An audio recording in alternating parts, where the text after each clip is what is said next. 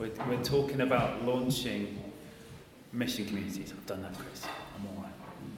Yeah. So have you all seen the paper? Yes. Has anyone not seen the paper? Okay, good. I think I think we've all seen it. I, want, I wonder if I could get uh, an idea of, of, initial response from everyone about the about the idea. Um, and you can say no, all right? I'm not scared about people objecting or having issues with this because I know that this will hit different ones of you in different ways.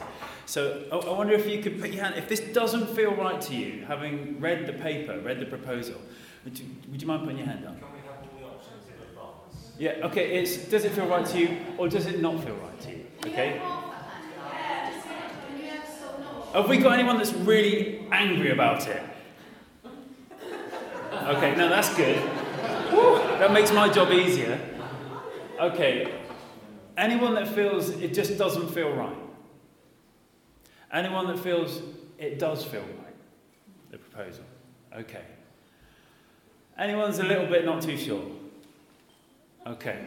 This is just helpful for me because it, it, it, helps me to know kind of what my job is. And I think I've got quite an easy job because most of you uh, are feeling quite positive towards it. Um, it's not really my job to convince you. It's my job just to really share the heart of what we're trying to do and be as clear as I can about what we're proposing. And then our job as a church is to discern the Holy Spirit and the leading, to discern the mind of Christ together.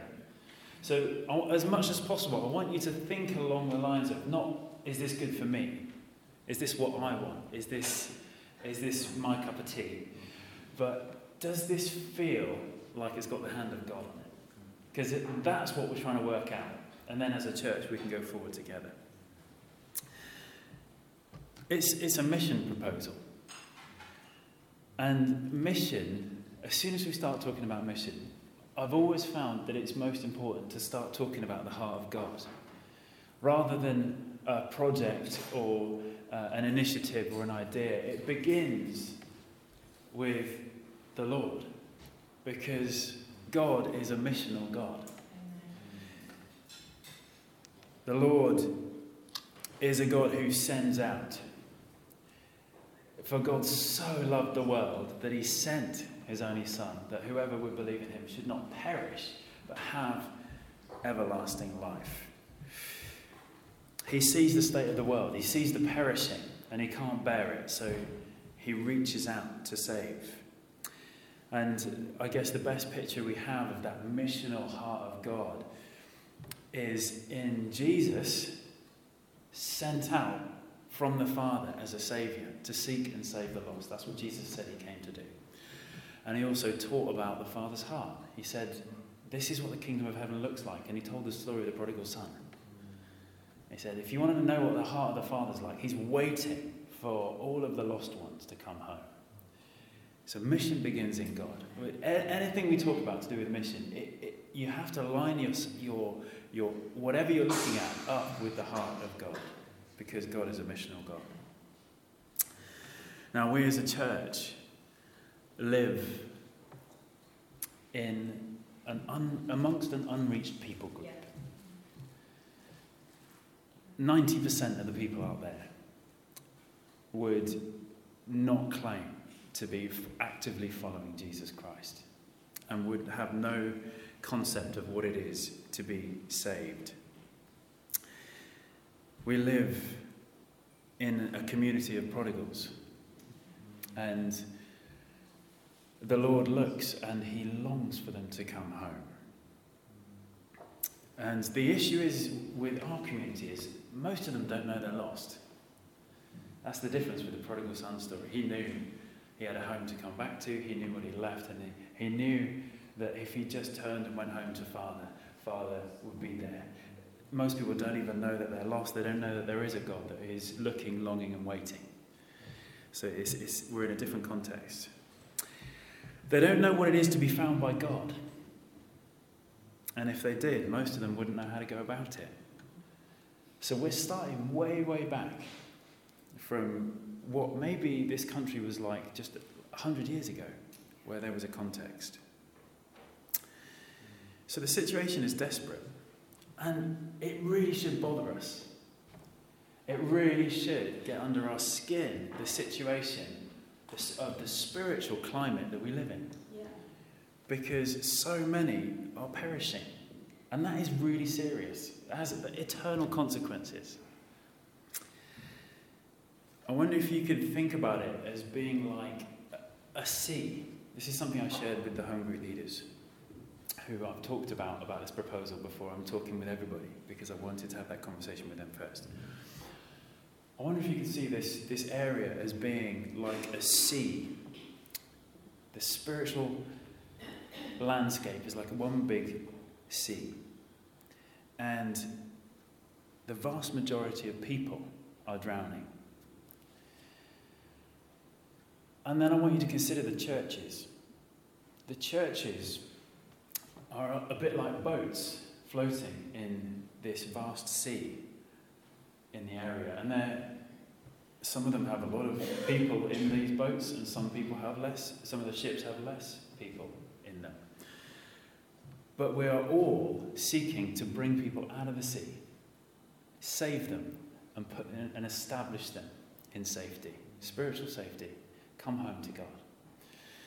Now, what kind of boat would we be? This is one way that we've been thinking about this whole question. What kind of boat would we be as, as Totnes United Free Church? How do we go about reaching out to the people around us? What, what kind of activities do we do? And I think as Totnes United Free Church, we'd probably be described in lots of different ways. If I asked you what kind of boat do you think we would be, there'd be a, a number of different answers. But probably the closest, I think, would be a pleasure boat or a cruise ship. Because we enjoy fellowship. We enjoy our, our time and our life together. We, uh, we do great food. We, we actually do some quite good entertainment sometimes as well. Um, and our, our general cry to the people around us is come on board. Come and see what we're doing. Come and see how we, we live together. Come and taste. Come and experience. Come and check out how we live. And we want people to come and get on board and to, to work out what it means to be part of our community here. And if they really like it and they, they get to grips with, with being in our environment, if, if they really want to keep going, they can join the Boating Association. They can become members of our crew. Okay? And if you become members of the crew, there are special privileges open to you. You can then take part in our houseboats, which is like our home groups, okay? If you join the main boating association. And that's how, that's how we go on. And that's how most churches go on. They invite people to come and see, come on in, come and find out what's going on. This is a better way to live. This is a place that is spiritually safe.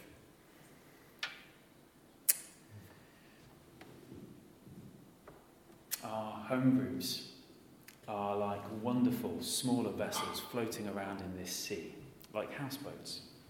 And you can imagine them as being these warm, inviting, like some of those really beautiful houseboats on the Thames.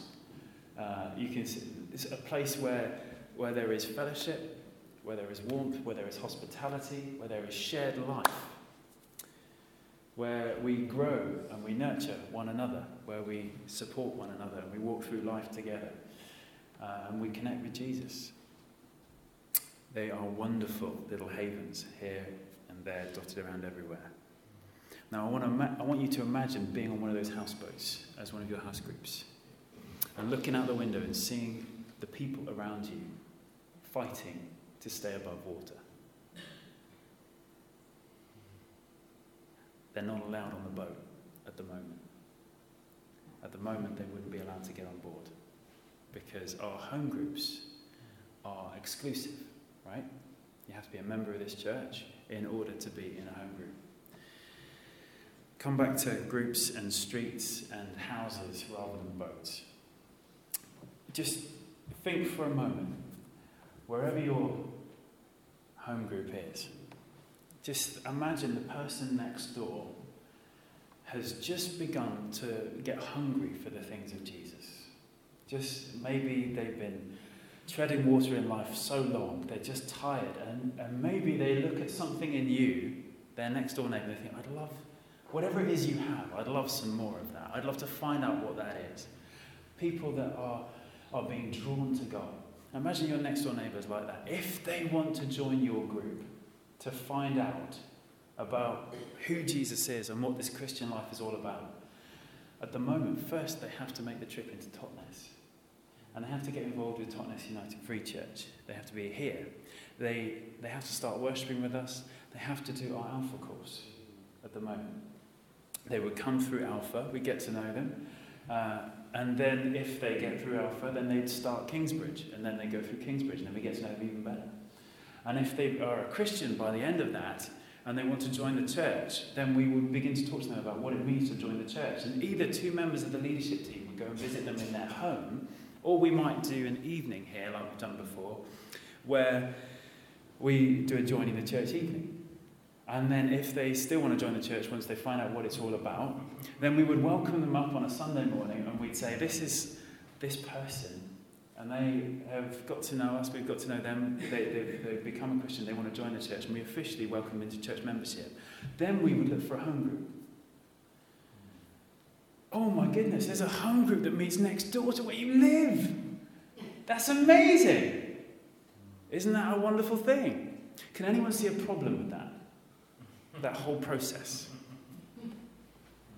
Now, that process has been really important because in the past we've had a, a complete free fall. And we've had all sorts of people jumping around group to group and cr- creating quite a lot of problems. Um, and people have had all sorts of agendas for joining the group. And we, so we've had to be a little bit careful about how we have organised the group, just so that it's, it's possible to pastor them. But I think we're in a new season, in a different season.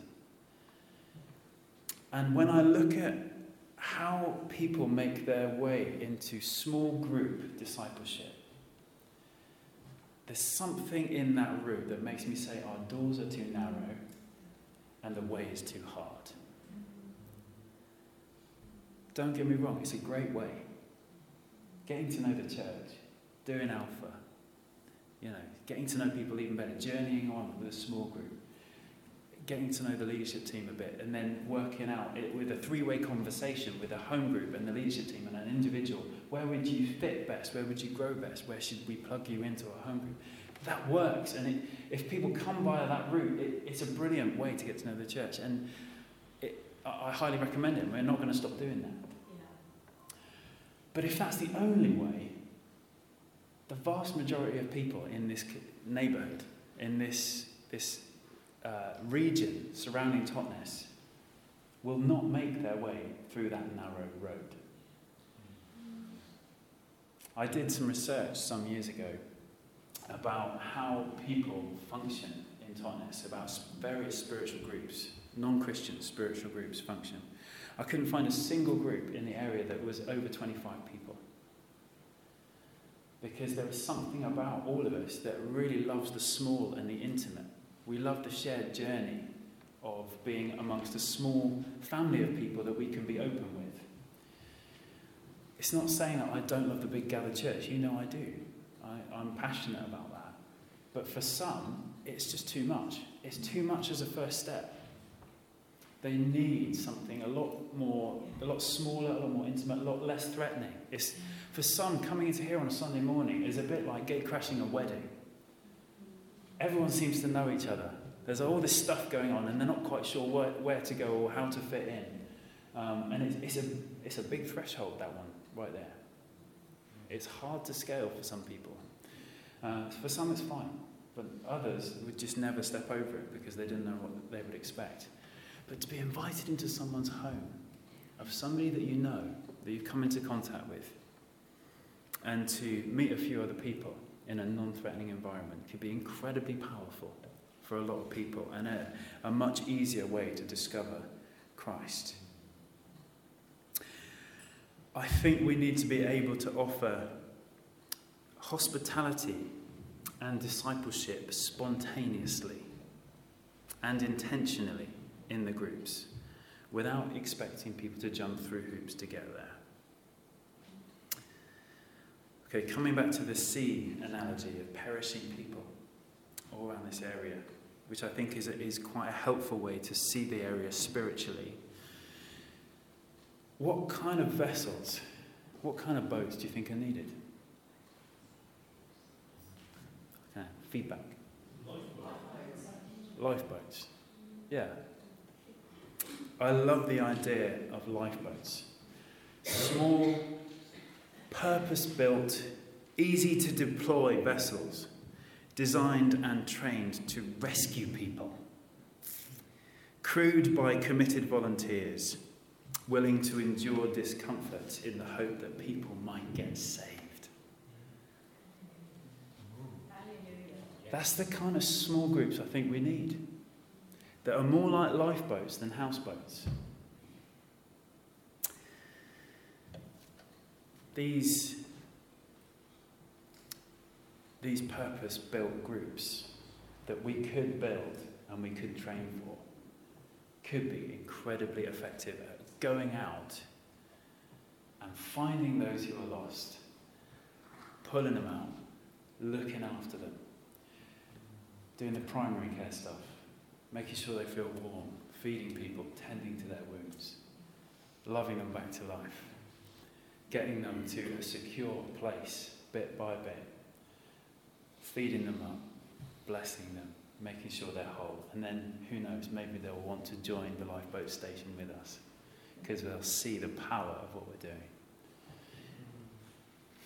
That, I think, is what is needed in a spiritual climate like the one we're living in. So, this proposal isn't just about passively receiving new people into fellowship, although I think that's important that we can just bring a friend. This proposal is about going out and making some noise to meet people where they are, lifeboat style. This is about asking God, how would you like us to make Jesus famous in this village or suburb? Is there any need that we can easily meet in your name? Could we come up with an event to explain how much Jesus loves them? I could, we could imagine all sorts of things that we could do as groups. But there is a health warning with, with doing this. Uh, if we start letting unchurched people into our groups, it could probably get messy. You would need to learn to work together to disciple awkward and disruptive people. Your groups might feel a bit less familiar, predictable, and cozy. You would have to learn to be open and honest with new people present. You would need to learn to unpack the Bible in ways that will inspire both a mature believer and a total novice. Some of you I know, will relish this idea. You're at the pioneer end of the spectrum. You, there, there are some of you that just love the idea of going out there, meeting as many people as possible, making a bit of noise, following Jesus, hanging out with prostitutes and tax collectors like Jesus did, and then welcoming them all into your group. I know there's people like that. Now, you might have to exercise a bit of discernment, you type of people. Because it's worth asking the question is this person going to cope in my group? Is my group going to be a, a good environment for this person to grow? Is this, is this person a danger to anyone? Come on, we're living in a broken world here. You've got, you've got to think quite carefully. There may be some steps you need to take before welcoming welcoming them into a group, just to explain what you're about, to see people start to get a little bit freed up before they come and wreak havoc. Um, so that there's sometimes a little bit of work to do first. If you're more of a pioneer, some of you are the other end of the spectrum. I think this would upset the apple cart with some of you. I know what some of you are like. Some of you take like five years to feel like you can trust your group members enough to share something deep in your hearts. There's a few of you that are like that. You would have to learn to be vulnerable, even though there are newbies there, people that you don't know from Adam. And it's important that you do learn to be vulnerable and, and open and not clam up because it's in our openness that people feel permission to be open. It's a very powerful thing to extend to people who have had nobody to talk to or to share the deep things of their life with, is if we share our vulnerability. You're going to have to get creative. You might have to set up prayer triplets or accountability partners, places, people that you can go deeper with that maybe before you felt you could be that deep in home group, it might not be the same kind of environment, so you might have to get creative. You might have to find some people to do life a bit deeper with within that group. There are those of you who like your meaty Bible studies to really grapple with the hard things of Scripture and to debate them in your group. I know that there are a few of you out there. Well, we're going to have to find ways to read the Bible that can inspire both the believer that has been a scholar for 40 years and the person that has never come across this book before in their lives. Hallelujah. And it can be done. Yeah. I want to encourage you that it really, really can be done. And there is, there is an argument that if you feel like you're not getting enough solid food at your group, then you can, by all means, eat before you come. And then maybe you might even have something to share with somebody who is so weak they can't feed themselves yet. Yeah. Yeah. It depends where you see is the right place to be eating deeply of the word. And you know that I'm a champion of that. I, I, I, want to champion the idea of getting into the word and grappling with the scripture. It's so important. I'm just not convinced that home group is the place for it because I think we're all already educated beyond our level of obedience. And in home group, in our small groups, it's a place to get obedient and to follow Jesus, actually, and to, to help each other to live the life. One of the concepts that has inspired this change is the wild goose concept that I talked about a few weeks ago in church. The Celts lived in a spiritual environment not dissimilar to ours, amongst an unreached people group that had no knowledge or experience of our faith. The Holy Spirit would not let them stay settled in their Christian huddles too long, would always chase them out into the villages. So, represented as the wild goose, the Holy Spirit would lead them out into the villages of England to make some noise, to upset the equilibrium, and to call people to follow Christ. They were persistent in prayer and action, meeting ordinary people eye to eye with good news until whole villages turned to the Lord. The Holy Spirit hasn't changed. Amen. I think we have. And so we feel as a leadership team um, and as a, uh, a group of home group leaders, given the spiritual state of our area, we can't try to maintain exclusive holy huddles any longer. And I believe that we have to heed this call to go.